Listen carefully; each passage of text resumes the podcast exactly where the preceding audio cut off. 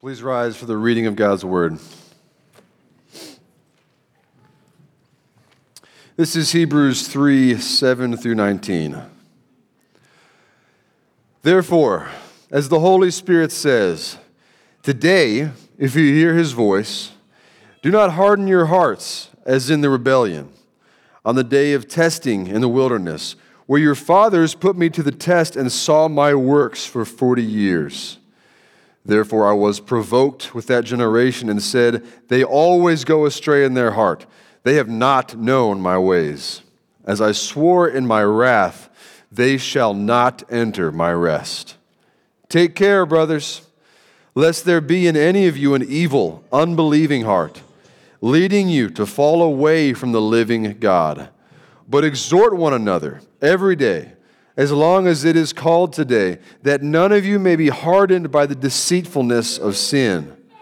For we have come to share in Christ, if indeed we hold our original confidence firm to the end. As it is said, Today, if you hear his voice, do not harden your hearts, as in the rebellion. For who were those who heard and yet rebelled? Was it not all those who left Egypt led by Moses? And with whom was he provoked for 40 years? Was it not those with was it not with those who sinned whose bodies fell in the wilderness? And to whom did he swear that they would not enter his rest, but to those who were disobedient? So we see that they were unable to enter because of unbelief. You may be seated. So, again, uh, my name is Willis Weatherford. I'm the RUF campus minister at Washington and Lee. If you don't know, RUF is Reform University Fellowship. It's the campus ministry of this denomination. So this church actually helps send me to the campus, both with pastoral care and oversight. I'm a member of the Presbytery as a teaching elder in our denomination, but also financially, this church and people in this church help send me to campus. So thank you. And it's a delight to be here with you. I know Essen a little bit from Presbytery, think a lot of him, and just happy to be here with y'all. So this is cool. And um, another thing you should know about me I got a wife, Mary, three kids, twins who are five, almost five, and a two year old. So for those of you who have kids or who have had kids, you know a lot about my life just from those little. One other thing you need to know about me uh, I'm from Kentucky, Central Kentucky. Uh, so I'm a Kentucky Wildcats fan. So my March Madness bracket, I have three. In one of them, Kentucky is winning. I know it's a long shot. It probably won't happen, but I got to follow my heart, you know? I just need the Wildcats to win. The one thing I really want you to know about me, though, is that I'm not a good person. I'm not a good person, but Jesus loves me, and He loves you. And that changes everything. And one of the ways Jesus changes us is by warning us. This morning, we come to receive a warning that we may not want, but that we need from God's inspired word, and the warning is against hardness of heart. That term, hardness of heart, brings to mind experience I had a few weeks ago. Uh, my wife and I just bought a house, a little bit of, you know, half acre of land that has a garden on it in Lexington, Virginia, where we live now, and uh, started kind of digging out the garden plot that's there. And I'm digging, you know, digging out the clay and everything, and just kind of rearranging, and clink, what's that? Clink, clink, and it keeps on. It's like, it's a big, it's not a thunk, it's not like a treasure chest. That would be exciting. It wasn't that. So I kind of dig away the dirt, and it's this giant boulder the size of like a barrel, an oil barrel. It's really, really big, probably weighed five or 600 pounds. I don't know. And I'm like, what am I going to do with this giant boulder in my garden? Because it's, it's right beneath the level of the soil. Like, I can't plant anything on top of it. It won't grow. The roots won't be deep enough. What am I going to do with this boulder? Uh, you know, different things occurred to me. Uh, if you want to hear how I dealt with the boulder, if you have a boulder in your garden, I can help you. I figured it out. We can talk about it later. But for now, I want to think about what are the boulders of hardness in the garden of your heart?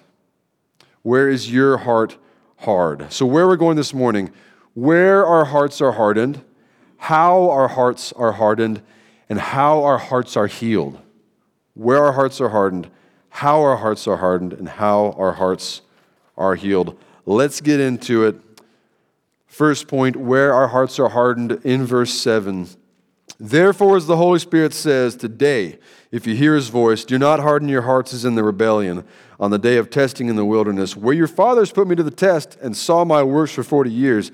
Therefore, I was provoked with that generation and said, They always go astray in their heart. They have not known my ways. As I swore in my wrath, they shall not enter my rest. So, this passage in Hebrews, it's quoting and paraphrasing Psalm 95, which is itself, it's using this story from Exodus 17 as like a negative example, saying, don't do this. Instead, praise God. Psalm 95 is beautiful. We use it as like a call to worship all the time. Go read Psalm 95. But what I want to do now is go read this passage from Exodus 17 for you because we have to understand the story that's being used to understand what Hebrews is saying. So it's short. I'll read it. You don't have to turn there.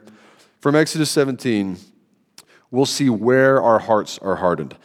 All the congregation of the people of Israel moved on from the wilderness of Sin by stages, according to the commandment of the Lord, and camped at Rephidim. But there was no water for the people to drink.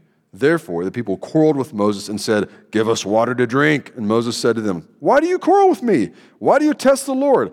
But the people thirsted there for water, and the people grumbled against Moses and said, Why did you bring us up out of Egypt? To kill us and our children and our livestock with thirst? So Moses cried out to the Lord, What shall I do with this people? They're almost ready to stone me. And the Lord said to Moses, Pass on before the people, taking with you some of the elders of Israel, and take in your hand the staff with which you struck the Nile, and go. Behold, I will stand before you there on the rock at Horeb, and you shall strike the rock, and the water shall come out of it, and the people will drink. So Moses did so in the sight of the elders of Israel, and he called the name of the place Massah and Meribah, because of the quarreling of the people of Israel, and because they tested the Lord by saying, Is the Lord among us or not? The hardness of heart that Hebrews 3 commands us against, commends us against, sprang up among the Israelites in the wilderness. This is where their hearts were hardened. So, where was that? Rephidim and the wilderness of Sin are on the Sinai Peninsula, which, if you imagine, I'm going to try to do it like backwards for you so it makes sense. So Egypt's down here, and up here is Israel.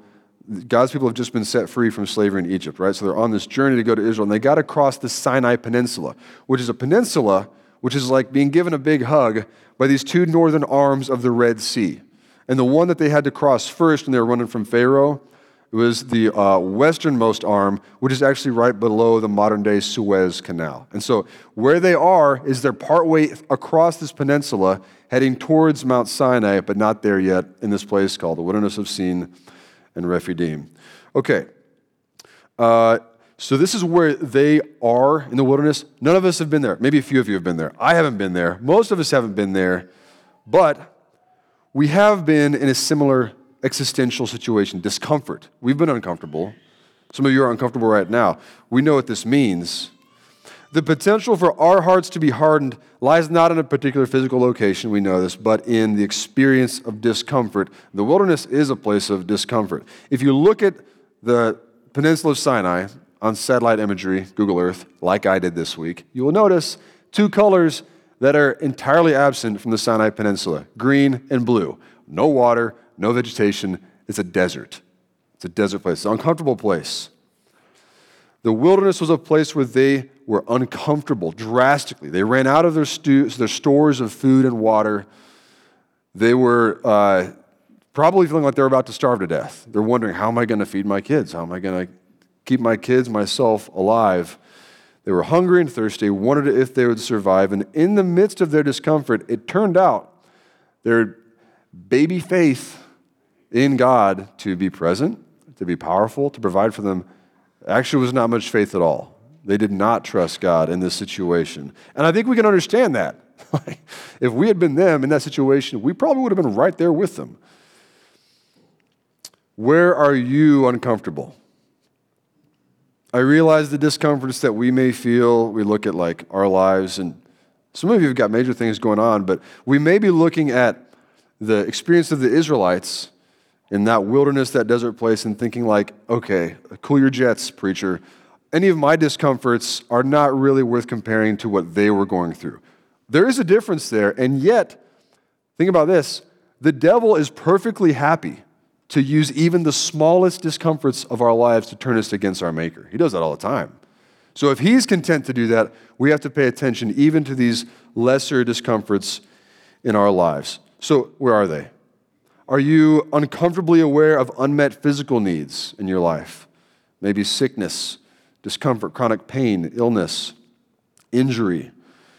Um, are you in a financially uncomfortable spot right now? Are you perpetually underslept? If you're a parent with young kids, I get you. I know what that's like. We're not supposed to survive on six or seven hours of sleep a night or less. Do you have unmet relational needs? Are your social situations uncomfortable for you? Maybe you long for a more intimate relationship with a friend, with your spouse. Maybe you've had a lot of friends that have just died and you're feeling lonely. Do you dread going to school, to work? Maybe you feel constantly disrespected by coworkers, friends, grandkids, other family members. All of us suffer some level of discomfort, and especially in those places, we are prone to hardness of heart. Some of you are already asking, which is good. Okay, so what does like hardness of heart actually mean? What is this hardness of heart we're talking about? We're going to dig more into that in the next point, but for now, I want you to see one thing, one aspect of this hard heartedness that springs up in the wilderness. It kind of makes us a little desperate. So there's this time I was in the Boy Scouts. Uh, we were training for a, a big canoe trek excursion in the boundary waters up in Minnesota. And so we're in these lakes of Kentucky. Part of this training is the portage. If you've ever been like canoeing, you know the portage is where, or portage, if you want to say it the American way, it doesn't matter. Uh, you get to the end of the lake, and then there's another lake, but there's some land in between, half mile at most, usually, not that much. So you just pick up your canoe, put on your back, walk across to the lake, go back, get your backpack. Sometimes it's two or three trips. So this particular day, tired, hungry, hadn't had dinner yet. It's like rainy and muddy. It's gross, very uncomfortable. And I'm walking along with this big heavy pack on my back, and I see in the mud, half covered with mud, a Ritz cracker that somebody has like actually dipped peanut butter with, but they dropped it, I guess, and there it is, just lying in the mud. And I did not think twice. I reached down and I ate it and I enjoyed it. It was amazing. I don't normally do this. I don't normally pick up food out of the mud and eat it, right? That's not normal behavior. But in this moment, that looked amazing and I ate it. Because when we're uncomfortable, we are prone to get a little desperate, feel like our needs are not going to be met, and go elsewhere beyond our normal behavior. And this is a dangerous tendency. At the same time, it deserves to be said that as Americans, we actually build our lives around like security, making our lives more secure, more comfortable. Even if you consider yourself to be a person who like appreciates risk and things like that, actually, if you look at your life, like we value comfort and security, right? So you, uh, we have supermarkets that we enjoy. You probably in your house have fridge, freezer, maybe probably microwave, oven, toaster oven. Uh, some of us have 401ks, Roth IRAs, brokerage accounts, other accounts I don't even know about, health savings accounts. Many of us have home insurance or rental insurance, life insurance, car insurance, health insurance, disability insurance especially compared with the rest of the world, even if you don't have all those different kinds of insurance, all those kind of accounts, compared to the rest of the world, we're pretty comfortable, right? Like this is just a thing about being an American. Yet, interestingly, God always leads his people into uncomfortable places. He leads us there. Lest we think that the solution to this problem of hard heartedness is just being comfortable and not getting uncomfortable, remember, God led his people from Egypt to Israel through the desert on purpose. God leads us into and through uncomfortable situations. He does it on purpose. Did Jesus ever promise us a comfortable life? I haven't found that verse in the Bible. It might be there, it's not there. Uh, actually, Jesus said, Foxes have holes, birds of the air have nests, but the Son of Man has no place to lay his head. If our Savior did not have comfort, can we expect to have comfort in this life? Is it a granted? Is it a guarantee? It's not. Our best hope is not to avoid discomfort, but to understand how our hearts are hardened, like how this happens. And if we can figure that out, we can also see how our hearts are healed, how they're healed in that place.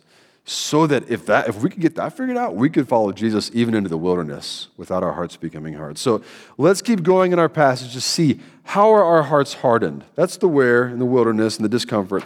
How does it happen? So verse 12.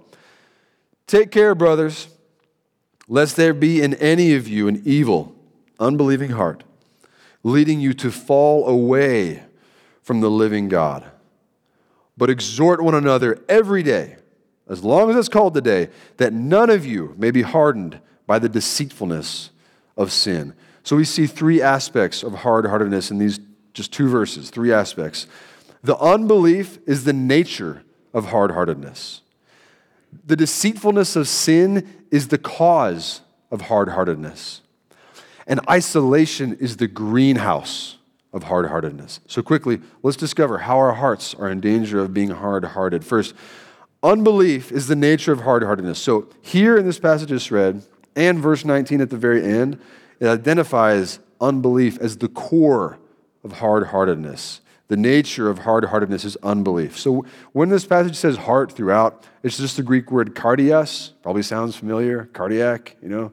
It's just the same, you know, it's the word they use for the physical heart. But just like us, the Greeks, the biblical author, use this word to talk about more than just the physical heart. It's about the will, it's about the mind, it's what you believe with.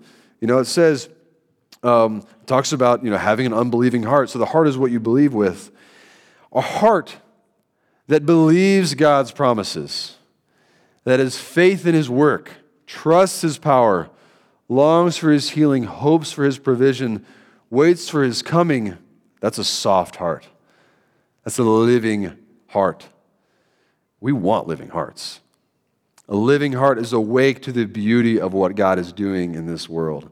The coming of his kingdom, the potency of his presence, the delight of his direction, the wisdom of his word, the hope of his healing, the fellowship of the faith, you want a living heart. A heart that God has woken up to believe him, to see the beauty of what he's doing in the world, to take him at his word. But the alternative is a hard heart, a dead heart. It's cold, hard, as dead as that boulder in my garden. And hearts can be hard in an ultimate sense or a partial sense. Okay, so in our passage, the, the ultimate sense, the ultimate result of persistent unbelief is apostasy. Verse 12 Take care, brothers, lest there be in any of you an evil, unbelieving heart leading you to fall away from the living God. So we're not talking about losing your salvation here. The, the whole witness of Scripture from first to last is that if God has you, He's not going to let you go. When you've been united with Christ, that's an eternal union. So we're not talking about losing your salvation, we're talking about apostasy. So someone who hears the gospel, experiences the fellowship of the believers, you know, gets tastes of what God is doing in the world, perhaps joins the church, perhaps makes a profession of faith, perhaps is baptized, and yet, in the end, disbelieves God, disbelieves his promises. Just like the unbelieving Israelites were not allowed to enter into the promised land, the land flowing with milk and honey, a good place they wanted to go, they weren't allowed to go because of their unbelieving hearts. This passage in Hebrews is saying the hard hearted, ultimately, the one who disbelieves God, will not enter the new earth when Jesus comes again. This is a warning for all of us here. Belonging to the visible church, being a good churchgoer, reading your Bible, even putting sin to death, getting more righteous outwardly, these do not qualify you to enter the eternal rest that God promises to those who have faith in Christ. Hear the warning of the God who loves you. Your eternal destiny, it stands or falls on nothing else than the finished work of Christ on the cross and your faith in Him alone for your salvation. We also see, though, not just that ultimate hard heartedness, that apostasy, we see a partial hard heartedness, a partial unbelief. See it in here. It says, Exhort one another every day as long as it's called a day, that none of you may be hardened by the deceitfulness of sin. Hardened by the deceitfulness of sin. Sin deceives in a gradual, progressive way. It slowly takes root, John Owen, English Puritan from back in the day, he wrote on this better than anybody else. He said, Be killing sin, or sin will be killing you. Be killing sin, or sin will be killing you. Sin is killing us, sin is hardening us by nature. Sin is deceiving us, it's progressive, it's active. And true believers who are united with Christ for eternity are prone to this hardening. We're vulnerable to this. Which parts of your heart, which parts of your life, your mind are being deceived? Where's sin killing you? If you see a sin, any sin in your life, we make we make room for sin. We give it permission. We make peace with it. Like, I can kind of handle that. I can manage that. That would be too uncomfortable for me to really like talk to anybody else about or bring to Jesus. It seems like it's okay because it's not causing any visible harm. I guess that sin is okay. We do this. Be warned. Any sin in your life, it is hardening you. It is hardening you to your detriment. You are in danger. But worse, worse even than the sins that we kind of know about and make room for are the sins that have us so deceived already, we don't even see them. We don't even think about them. They don't even come to mind. And prime suspect number one is our own righteousness. Our own righteousness. As church people, we, we, we love to delight in our own righteousness, right? Our own good deeds, our progress in the faith. And that's good. Like, it's, it's good for us to see where I was and where the Lord has brought me by His grace, by His sanctifying power. Praise God. We should celebrate that. We should delight in that.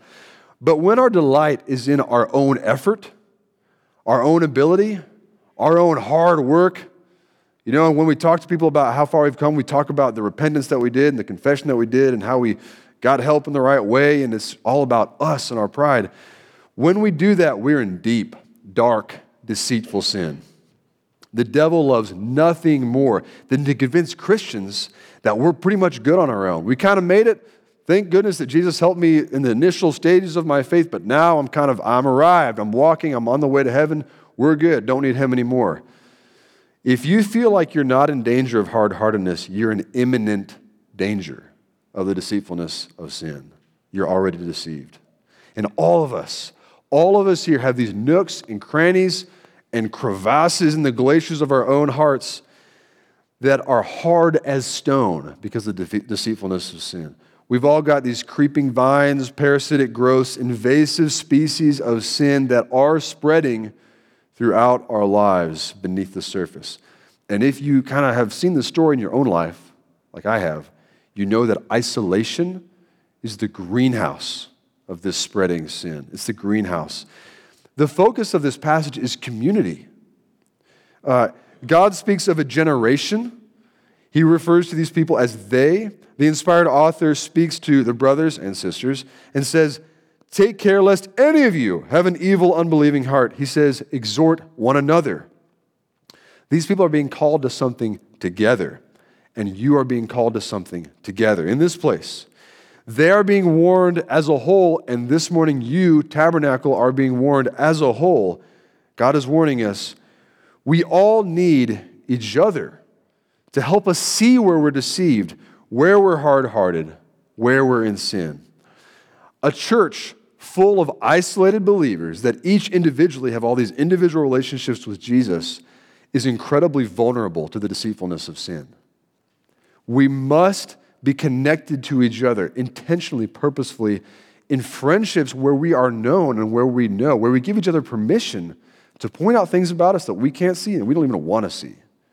We have to have that. If we don't have that, we are vulnerable and we are a place where many will fall away from the living God. So hear the warning of the God who loves you. Do not harden your hearts. The good news, if you're like me, you see this, you're like, this is a lot of bad news. I have hardened my heart. My heart is hard in ways that I didn't even know about, can't even control. And yeah, I'm pretty uncomfortable, so I guess I'm in danger of even becoming more hard hearted. Where's the gospel? Let's look at the gospel. He doesn't, our God does not leave us alone. He moves towards us. Let's look for the hope we need. How our hearts are healed. Verse 17. For we have come to share in Christ if indeed we hold our original confidence firm to the end. We have come to share in Christ. That word translated there, metokoi in Greek, it has this sense of participation, partnership, communion. Earlier in Hebrews, it's actually translated companion. So we have come to partner with Christ, be a companion of Christ, participate in Him, is what it's talking about. And this verse reminds us that the main event of the gospel, the main event of being saved, of having a living heart, is Jesus. It's not us, it's Jesus. Being a participant with Him, in Him. And as it says this, it, it answers this question. It brings us up to answer a question that some of you may have been asking. How do you know if you've come to partner with Christ? If you're here, your conscience is soft, it feels pricked, you've been like, okay, shoot, am I in danger of hardness of heart? Am I going to fall away from the living God? How do you know if you've come to share in Christ? And this passage answers that. We've come to share in Christ if indeed we hold our original confidence firm to the end. If indeed we hold our original confidence firm to the end. Confidence in what? Okay, let's go there first. What's the confidence in? Confidence in the atoning work of Christ on the cross confidence in the priestly work of Christ as the only mediator between us and God, confidence in the fully human, fully God nature of the only Redeemer of God's elect, confidence that Jesus is a friend of sinners who will not break a bruised reed and will not snuff out a smoldering wick. Confidence that he loves the widow's mite, draws near to the hurting, weeps with the broken, sits down to eat with prostitutes and sinners like us confidence that he will lose none of the sheep that God has given him. Don't miss the point that the author of Hebrews is making. He's not saying, hold your confidence firm so that you will come to share in Christ. That's not what he said. He says, you'll know that you've already come to share in Christ if you hold your original confidence firm to the end. The point is not that you're your assurance, uh, your endurance depends on the quality of your faith. The point is that your endurance depends on the object of your faith. And Christ, if He's the object of your faith, if you share in Him, He will hold you so that your confidence remains firm to the end. Faltering though it is, weak though it is, He will keep that. We, um, you, you maybe remember uh, sailors used to have these tattoos on their knuckles, one letter on each knuckle hold fast. And this was a reminder of key uh, competency of their profession. you got to hold fast to the rigging, or else potentially be blown overboard in a storm. Pretty important if you're a sailor. And we can read this and we can think, okay, I, I got to hold really hard to my confidence so that I'm not blown overboard, because if I do, then I'm lost. This is not what this is saying. It's actually a lot more like the story that took place on Everest in May 2007. Uh, Nadav ben Yehuda, he's an Israeli climber. Uh, he's feeling strong despite very poor weather conditions. This big old storm came in. It's blowing really hard. It's snowing. Uh, visibility gets to less than 100 feet, which is like from me to the sanctuary. He can't see the surroundings. All he can really see is the snow up front in front of him going uphill. Uh, the weather gets worse and worse and worse. Um, he's motivated to keep climbing despite these poor weather conditions because he could be the youngest climber, the youngest Israeli climber to ever climb Everest. Kind of a cool goal. So he's motivated. He keeps on going. He starts passing climber after climber who's coming down, giving up. It's not worth it. I'm heading down. He keeps on going. He passes two dead climbers in the snow.